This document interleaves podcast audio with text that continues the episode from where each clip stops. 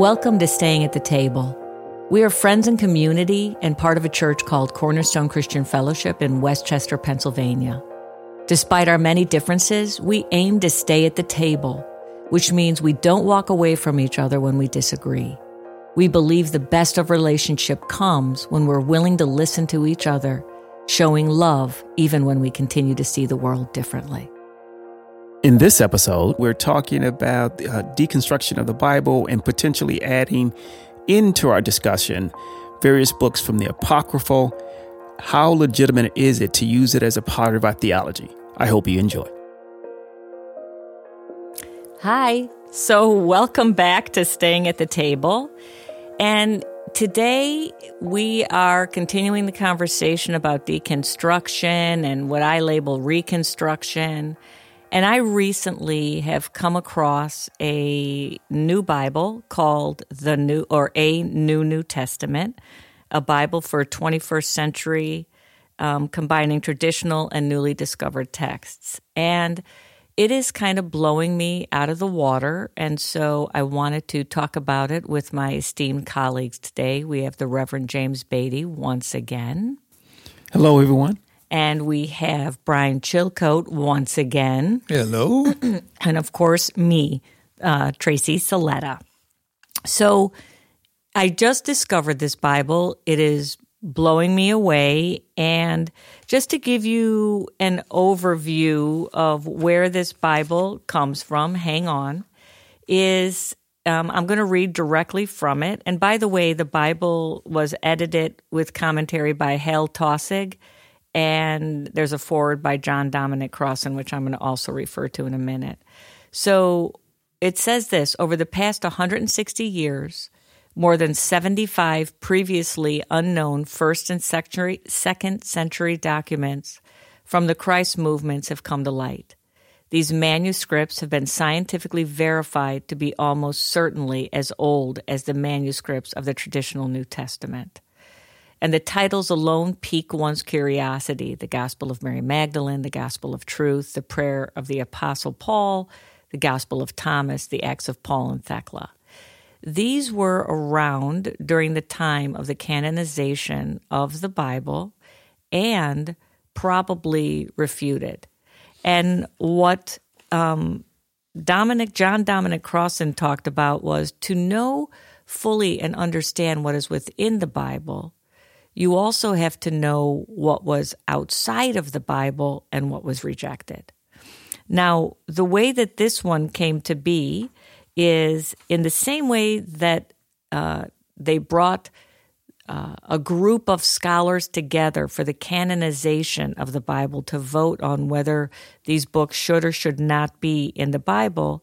This author brought a group of about 19 leaders from all ethnicities, ages, scholarly ability. Um, he brought rabbis, authors, and bishops, different people together, 19 of them.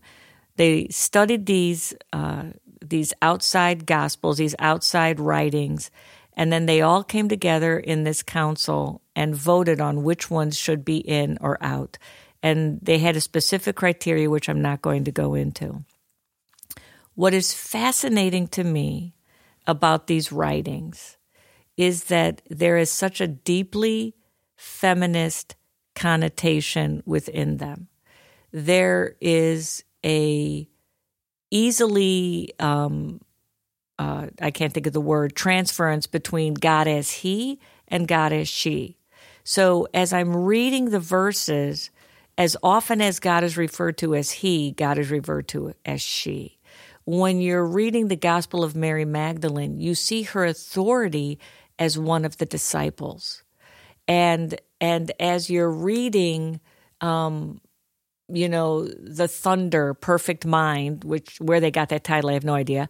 Um, you know, God is interchangeably again, he and she. So it's almost like these were left out because of their feminist quality. It's like the divine feminine rests within these.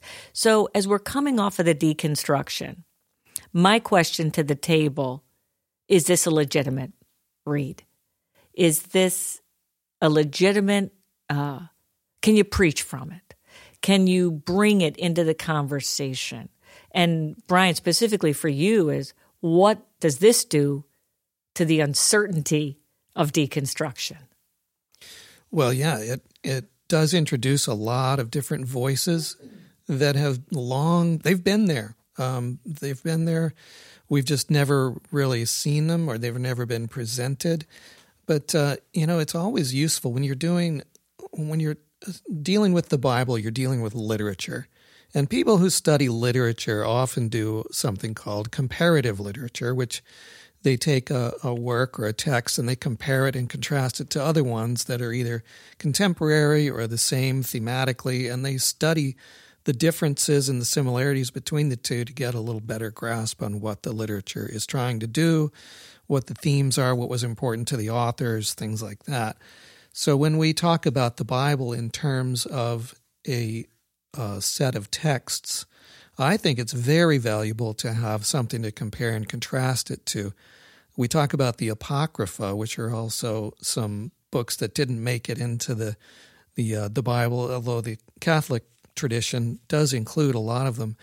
And they are very different than the ones where the books we're used to, but they have a lot of really interesting cultural references, uh, quotations from other works that were contemporary to the time. It just informs so much about our our take on how to understand what we do have in the scriptures, how they were made, what references they have.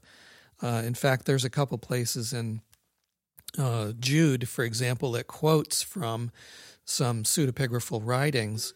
Um, so then, you know, you have to look at those things and say, hmm, if Jude quotes those, and this is if you're a strict literalist, you know, and you say right. a quote from, uh, I forget what it is, but uh, if you see a quote from a pseudepigraphal writing in a text in the New Testament, and the New Testament is God's word, should maybe that other text be considered right. something? You know, is there something interesting or holy about that that we need to think about? So, yeah, I think it's very valuable. And there's a lot of, it's another voice, like you said, you know, we talked about in the last podcast how the voices we hear tend to be restricted to a certain small uh, slice of our society. Yeah, I like your point, Brian, regarding you know, um, how what do these texts tell us, and and and why? If we're, it is legitimate in my mind to preach from them. I'm just thinking about our culture, right, which gets so destabilized so quickly and puts yeah. in in camps so rapidly. Uh, it's it's amazing so my brain goes into it, it highlights for us that there was a theme that the ori- original canon was trying to make sure it established. And I can say they've done a phenomenal job of doing that. And that these other texts, even though they may be valid, didn't fit the theme and so was left out. Why? I'm not assigning a, a, a nefarious uh, uh, intent to it. It is just, hey, I, I want to make sure people grab hold to this. This is what I think is most important. Let's get that out. But what about today when we're when our world is more complex? Now, how do we bring it in? Pastor Tracy, you were saying about uh, there is a feminine nature to some of the other writings, and that is that helps in building what started happening in Western culture in the in, uh, early 1900s about what role should women be able to play, allowed to play within church, which had been so dominated by males. Right? When we say the Bible says, assuming that there were no other writings, if those writings were uh, actually included, that argument would not have worked. And it helps us to understand that we're not going way off the reservation here. In Jesus' time, this is what was there. Someone else decided to edit that out for a theme they wanted to create. And now we're saying in today's society, that theme has problems. And we have legitimate end time writings that says it's okay, it is actually supported to include this in our thinking. That's what immediately comes to my mind on those texts. Yeah, just like there were a lot of Judaism was not monolithic in those times either. There was lots of different parties and uh, sects right. and all that. You know, we know about a few of them, like Pharisees, Sadducees, and you know, Essenes. Essenes. Yeah, there was. There's. We know about a few, but we know there are more too. And and the same with the uh, Jewish Christianities that started to arise after, you know, the events of the early first century. Uh, you get into the first to the second century, there were a lot of different streams, emphases, um, uh, themes, you know, believing one thing but not another, as they tr- just tried to process what this was, what happened here, who is this Jesus, and how does he relate to Yahweh? Uh, for one thing, how can how can we reconcile this mono, monotheistic understanding of Yahweh and of God with now a person who has walked the earth claiming to be something like that, you know, to show us God. Um, and and again, this has been filtered through years and decades of trying to understand this and grappling with it. And we have a snapshot in the Gospels of the thought of the time, not necessarily at the same time as Jesus, but decades later, after they've kind of tried to process this and understand it a little bit better. Um, so there were a lot of different flavors of Christianities that, for the most part, we would say, "Oh, that's just so bizarre," or "That would never, I would never believe that." Um, and I think that's where the the table comes in. You know, yeah. we're, we're we're seated at a table now, um, and it's been pretty exclusive for a long time. Um, are we saying now as a church, you know, we want to open up our table a little bit more and even consider what different Christianities are out there? Are they welcome at our table? Can can we can we uh, be together and talk about this together and not have to adhere to a very narrow set of beliefs? Well, I think that that's where Cornerstone has moved to in regards to centered set. Because when you're, you know, something you said was we know, and then you kind of name things we know, the different Christianities. People don't know. You, we were, we have not been taught that. You yeah, know, that's true. Good I point. I grew up in a very evangelical, charismatic situation. I was not taught that there were other Christianities. I was taught this is it. And it's always been that way. And it's always been this way. And I was not taught how to interpret. It wasn't until I went to seminary that I went, oh my Lord, it's so much bigger you know, I was not taught that there were different theologies or that they could possibly be right or mm-hmm. wrong, or maybe we're all right and all wrong. So the you know, when I I just had a conversation this week with somebody and they were calling to express how wrong we were and and I said, I "Look, I'm willing to sit with you, but I'm not willing to sit with you in a binary conversation where you're trying to tell me that I'm wrong. If you want to have a conversation, I will have it." But we've been taught no, there is a wrong and there's a right, and there isn't.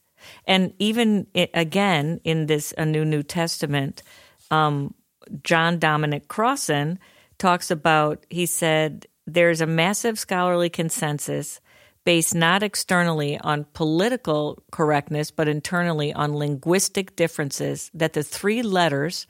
First Timothy and Titus were written well over a half a century after Paul's death. They were post, pseudo, and even anti Pauline compositions created in his name, but reacting flatly to his radical views on equality for all of those in the Christian community. And he says, but what caused that reaction to female teaching authority? So, what he said is whether they entered as Jews or Gentiles, females or males, slaves or freeborns, but what caused that reaction to female teaching authority? The obvious answer is patriarchal dominance. Men did not want women to be equal to them, let alone to have authority over them. And it says that what frightens First Timothy's anonymous author so profoundly is the challenge to Ro- Roman normalcy represented by Christian celibacy, especially female celibates. And what he said is they were directly coming against the right for women to choose their lives despite patriarchal ascendancy. We're not taught that. We weren't taught that. Yeah. We're taught that Paul wrote it and that we're going to concentrate on why women do not have authority over to teach as opposed to understanding this was a document that could possibly, I'm not even saying it is, it could possibly have been written later in uh, opposition to what Paul was writing. And trying to correct Paul. Right, right. We're not taught that. Yeah, you mean Paul didn't write 1st and 2nd Timothy? Oh my goodness. What else is going to fall down? Right. But yeah, it's a it is a legitimate thing that scholars look at and and look for clues, linguistic clues, um, stylistic clues, other things that they find this trail of breadcrumbs that leads to a probability or a likelihood. And it's it is, you know, as Crossan said, you know, it's likely that it was written. They were written late, along with First and Second Peter. Uh, those are also disputed letters. They probably weren't really written by Peter, but by the Christian community sometime later, in order to answer a question or two that they had. Um, so yeah, that we aren't. You're right. We aren't taught that, and to understand that is also, I think, an imperative for us to keep the table open for uh, folks that are either you know either one way or the other on that. Uh, do you believe that Paul did write First, Second Timothy? Um, that's okay. You know, there can be an argument made for that. Uh, let's look at what it says and let's talk about how it does contradict some of the other things that Paul said and try to figure out where we are with that. Right. And it, for me, it does not delegitimize the Bible as a inspired document. It adds to it, but it also allows me personally to open up to the Gospel of Mary Magdalene, the Gospel of Thomas. It allows me to broaden my own uh, readings and it it it it, it opens an expanse for me. Yeah, James, what are you thinking? Well, I, I love Christians in this way. we make it all about us. right? Yes, yes. And what I mean by that is how we constructed uh, New Testament and our, the Bible that we consume is no different than any other religion in the world.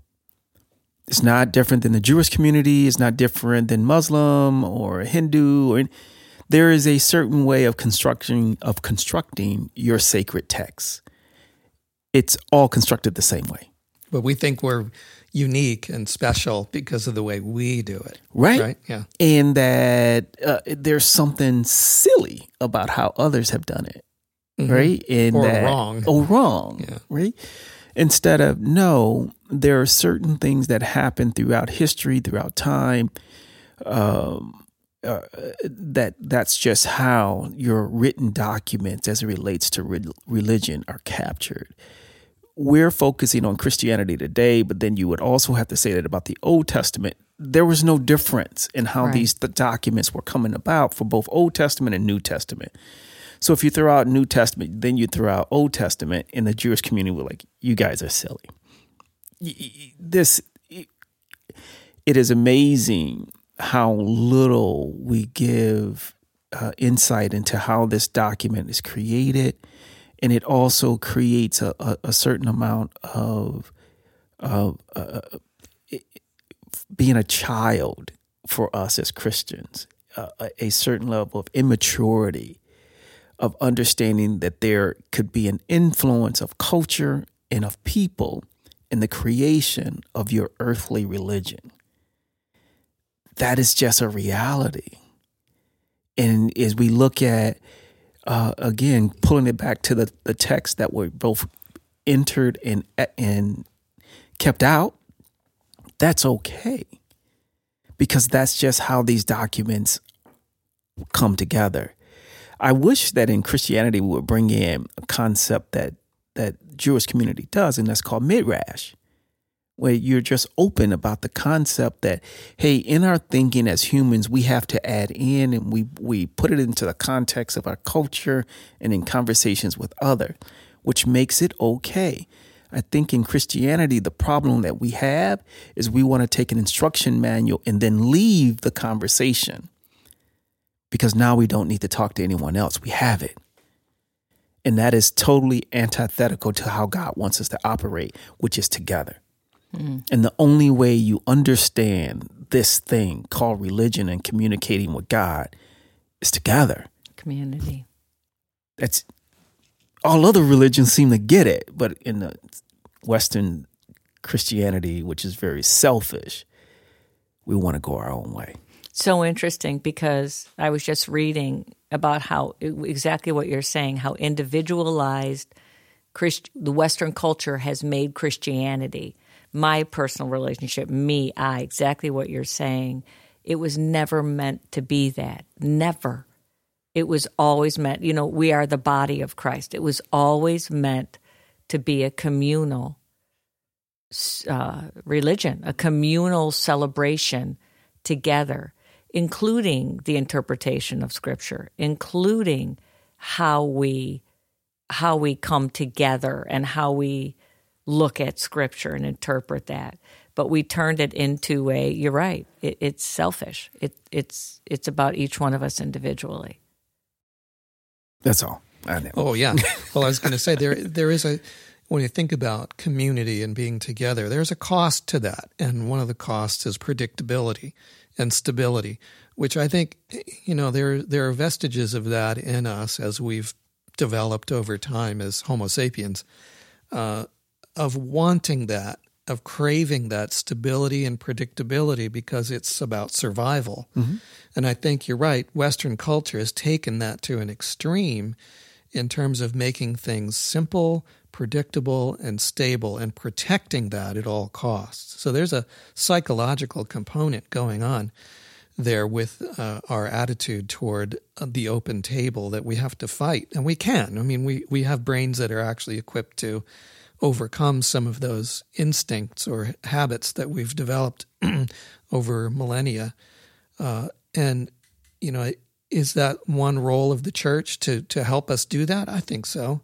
I think a community like Cornerstone can help develop a kind of, um, you know, people who are willing to pay the price to be together in a community, which means giving up some of my you know, safe predictability in terms of how I think about the world. You know, Brian, when you say that, I've said this before. What I like about being able to preach at Cornerstone is I'm allowed to see the word as it is and think of it and uh, mentally uh, walk around it anew and not, hey, this is the doctrine. This is what we've interpreted this to say. And so it still says exactly and key only this whatever that topic is, instead of stop, slow down. What else does it say? What am I leaving out? What questions have I not asked myself yet that it's now time to ask? Because the world around me, the experience, going to the Rohr example, is demanding that this new question gets asked. That's what I, I, I like about bringing in the other pieces and thinking about how um, how we in, uh, do our deconstruction. Deconstruction, sorry. Yeah. Well, one of the Tracy, what are some of the things you've taken from the uh, pseudepigrapha and the New New Testament? The Gospel of Thomas, I know, is one of your favorites. So, what what observations do you have from, from well, that? How's I, that helped? I actually, what was in, I'm going to go to, to one that I really really liked, and that was the Gospel of Mary Magdalene, because in it the the disciples are all sitting around after Jesus, you know, rose, and they they invite Mary into this conversation, and they say, "You know things because of your relationship with God." That he has, with relationship with Jesus, that he's told you that we now want to know. That makes sense. Right. Why wouldn't so, you do that? Right. So they go, so tell us these things. So then she starts to tell them. And then Peter gets offended. And then Peter calls her out and he knocks her down as a woman. But then um, I think it's either Philip or Thomas then come alongside and and and stand up for her and go stop. Don't what are you doing? Poor Peter. right. So he it- gets. He always gets. right, but it's so interesting that Peter gets intimidated that she would know something more than him, and he and he grabs at the female thing. You're you're a mere woman, he tells her. So as I'm reading this, I'm like, Lord Jesus, hello, hello today, hello our culture, hello the quintessential, you know, I don't like what you're doing, so I'm going to go back to what I know and I'm going to knock you down as a female.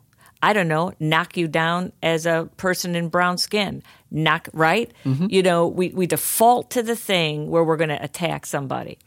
So that was fascinating to me. Gospel of Thomas, Thomas goes between being brilliant and what the heck is he even saying? Like, like he's going along, and I'm reading the gospel, loving it, mm-hmm. and then all of a sudden he like makes a right hand turn into at the very end Yeah. that I'm reading, and I'm like, what does that even mean, right? But it it knocks it it knocks me off balance, right? So that it's you just go, wow, what does this mean? Because I I have read the Bible again up through like the last, you know, not since the last five years, but I've read the gospel as I got to read every I dotted T crossed as the word, the idol of God. And so to read this and to go, what is it? What was he doing here? And what does it really mean? It just, again, it, it broadens it.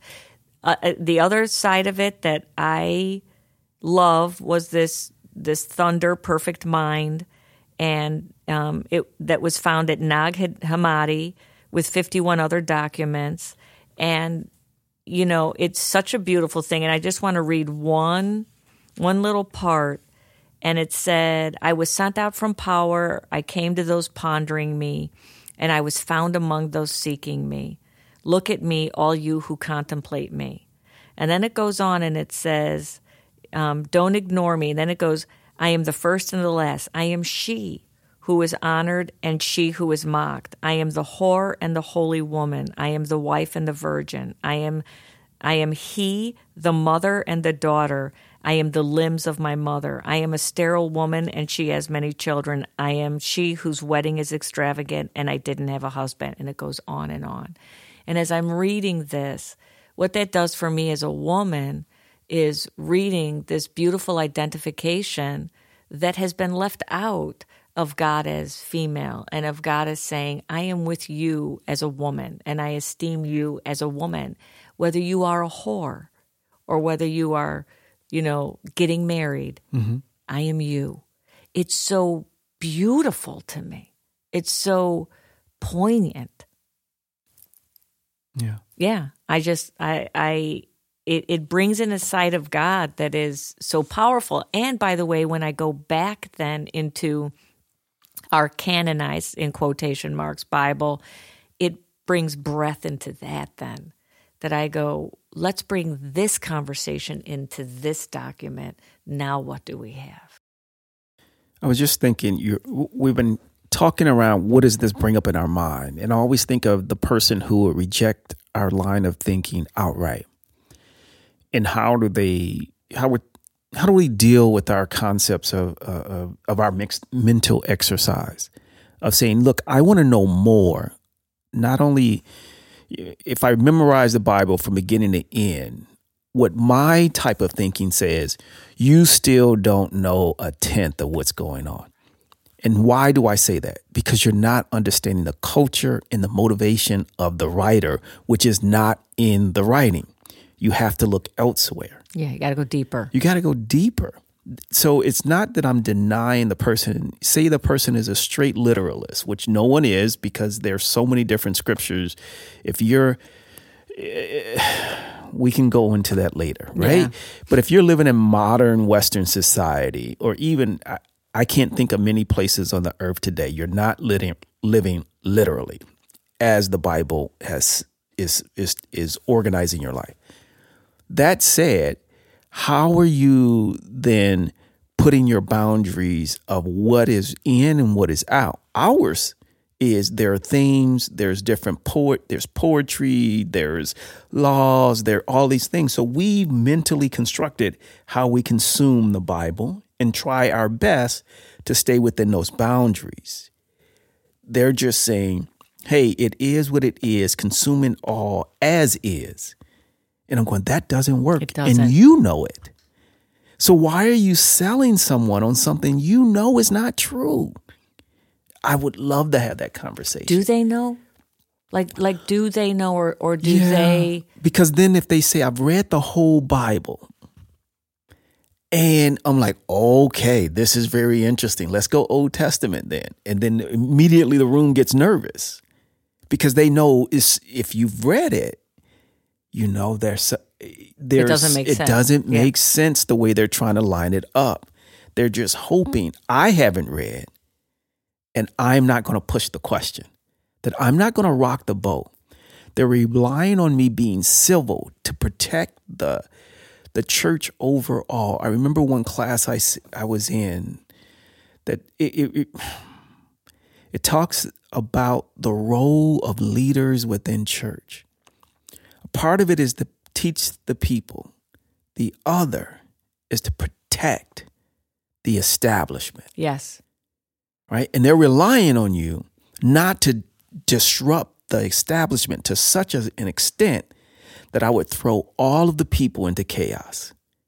And I'm saying, I think the the the people are mature enough now that I can attack even that. And that's what's going on. Well, I would ask the question are we actually developing people, training people, helping people to discover who God is if we don't bring these other ideas in? You know, am I am I teaching a kindergarten class and not helping them to become critical thinkers on their own? I mean, Yeah. I'm just, you know, that's part of being a centered set is looking out into the room and, and saying, you can do this.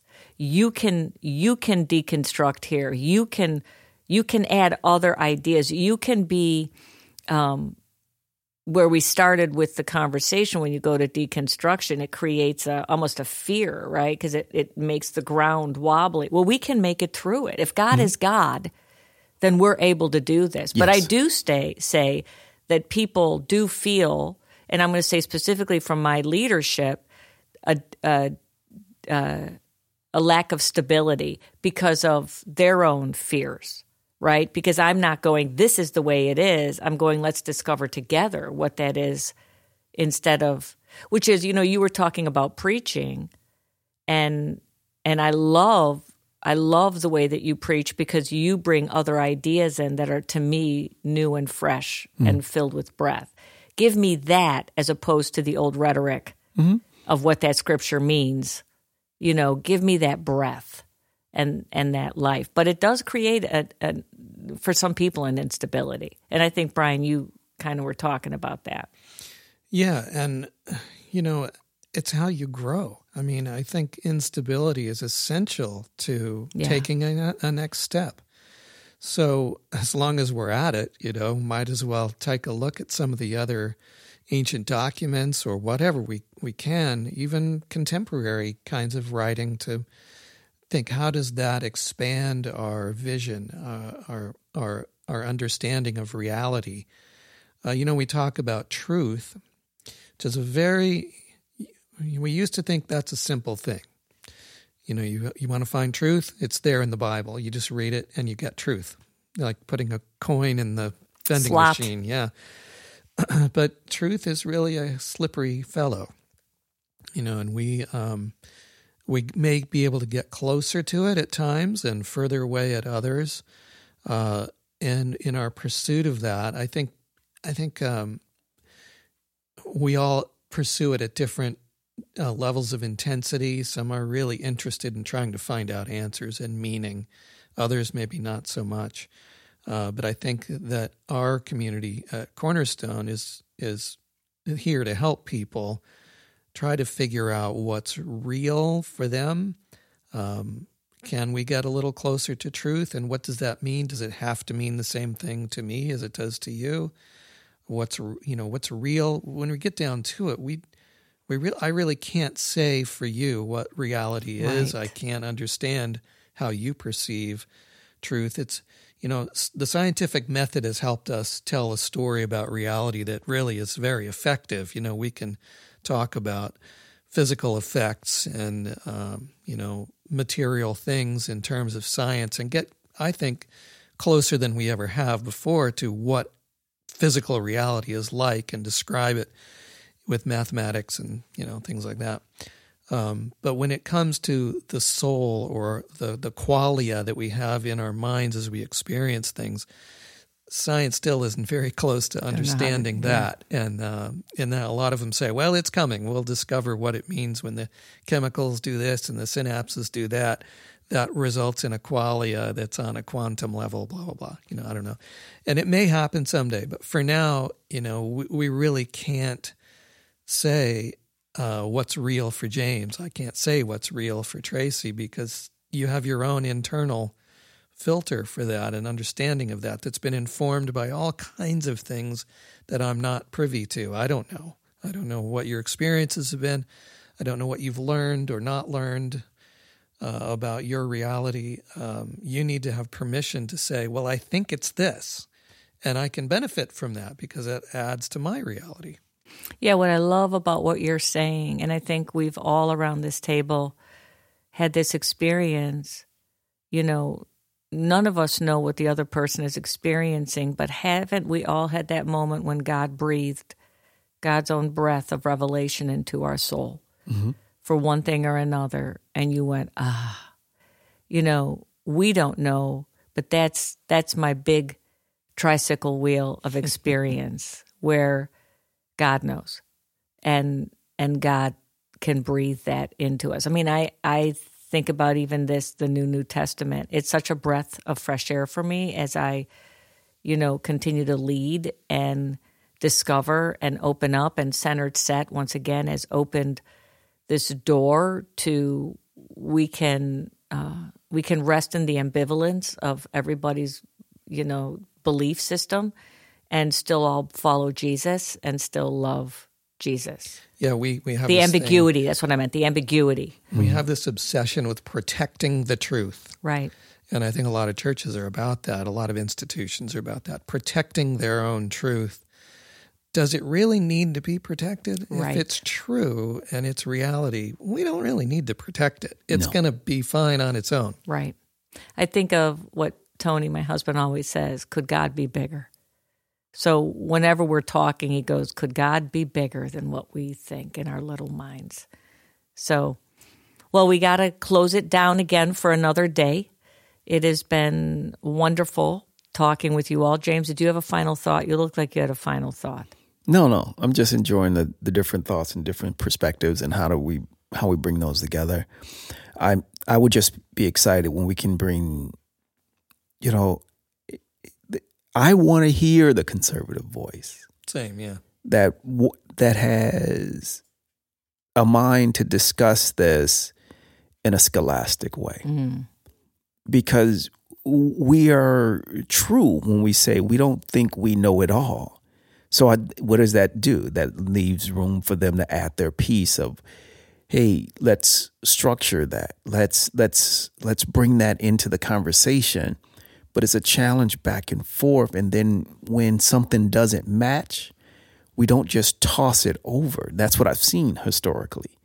That, oh, that's not an important part of the scripture. Like, right. Hmm, how do we come up with that? That's the discussion I want to have. Yeah. We'll have to find someone. Yeah. Bring him to the table. Yeah. Yeah. Let's get him to the table. Exactly. fun to do. All right. Thank you, everybody, for listening again. Please subscribe on your favorite podcast channels and tell your friends. And don't forget about the blog. What's it called again, Brian? Pull, Pull up, up, a chair. chair. Pull up a chair. It's so good. All right. God bless everybody. Thanks for tuning in. Have a great day. Staying at the Table is hosted by Dr. Tracy Soletta, Matthew Kistler, and James Beatty, and produced by Hear It Sound and Studio.